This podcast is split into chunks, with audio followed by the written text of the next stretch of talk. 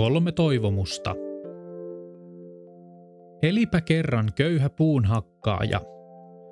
Eräänä päivänä hän aikoi juuri kaataa suuren tammen, kun hiljainen ääni sanoi, älä kaada puutani. Mies katsoi hämmästyneenä ympärilleen, mutta ei nähnyt ketään. Hän nosti uudestaan kirveensä, mutta taas hän kuuli äänen, hyvä puunhakkaaja, älä koske puuhuni.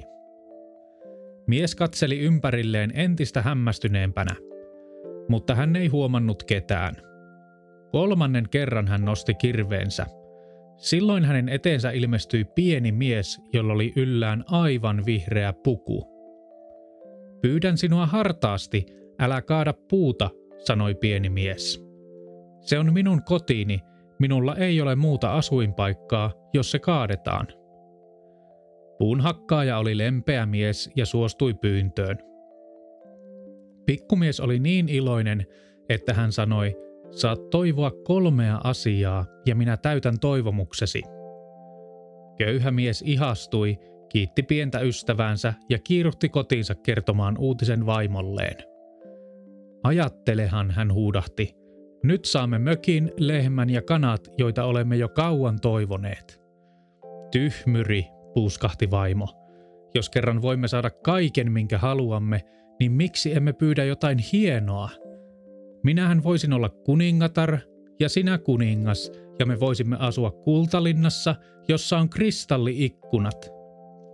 Mutta mies tahtoi saada mökkinsä. Kultaista linnaa hän ei ainakaan halunnut. He riitelivät koko päivän ja illan siitä, mitä toivoisivat. Myöhään illalla mies muisti, ettei hän ollut syönyt murustakaan koko päivänä. Kyllä on nälkä, hän sanoi. Saisinpa palasen makkaraa. Heti paikalla hänen eteensä ilmestyi herkullinen makkara.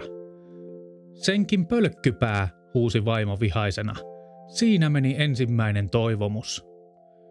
Mies tuli jo kärsimättömäksi. Kumpa sinun nenäsi päähän kasvaisi iso makkara, hän huusi.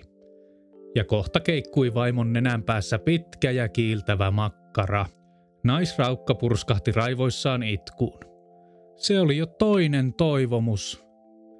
Kyllä me vielä voimme sen sinun linnasi saada, sanoi puunhakkaaja. Et ikinä saa toivoa linnaa, kirkui vaimo. Mikä kuningatar minä olisin? Makkarakin roikkuu nenän päästä. Ota se pois. Ja puunhakkaaja sanoi juhlallisesti, toivon, että vaimoni nenän päässä ei olisi makkaraa. Makkara hävisi silmän räpäyksessä, ja siinä puunhakkaaja ja hänen vaimonsa istuivat. Heidän toivomuksensa olivat täyttyneet. Sen pituinen se.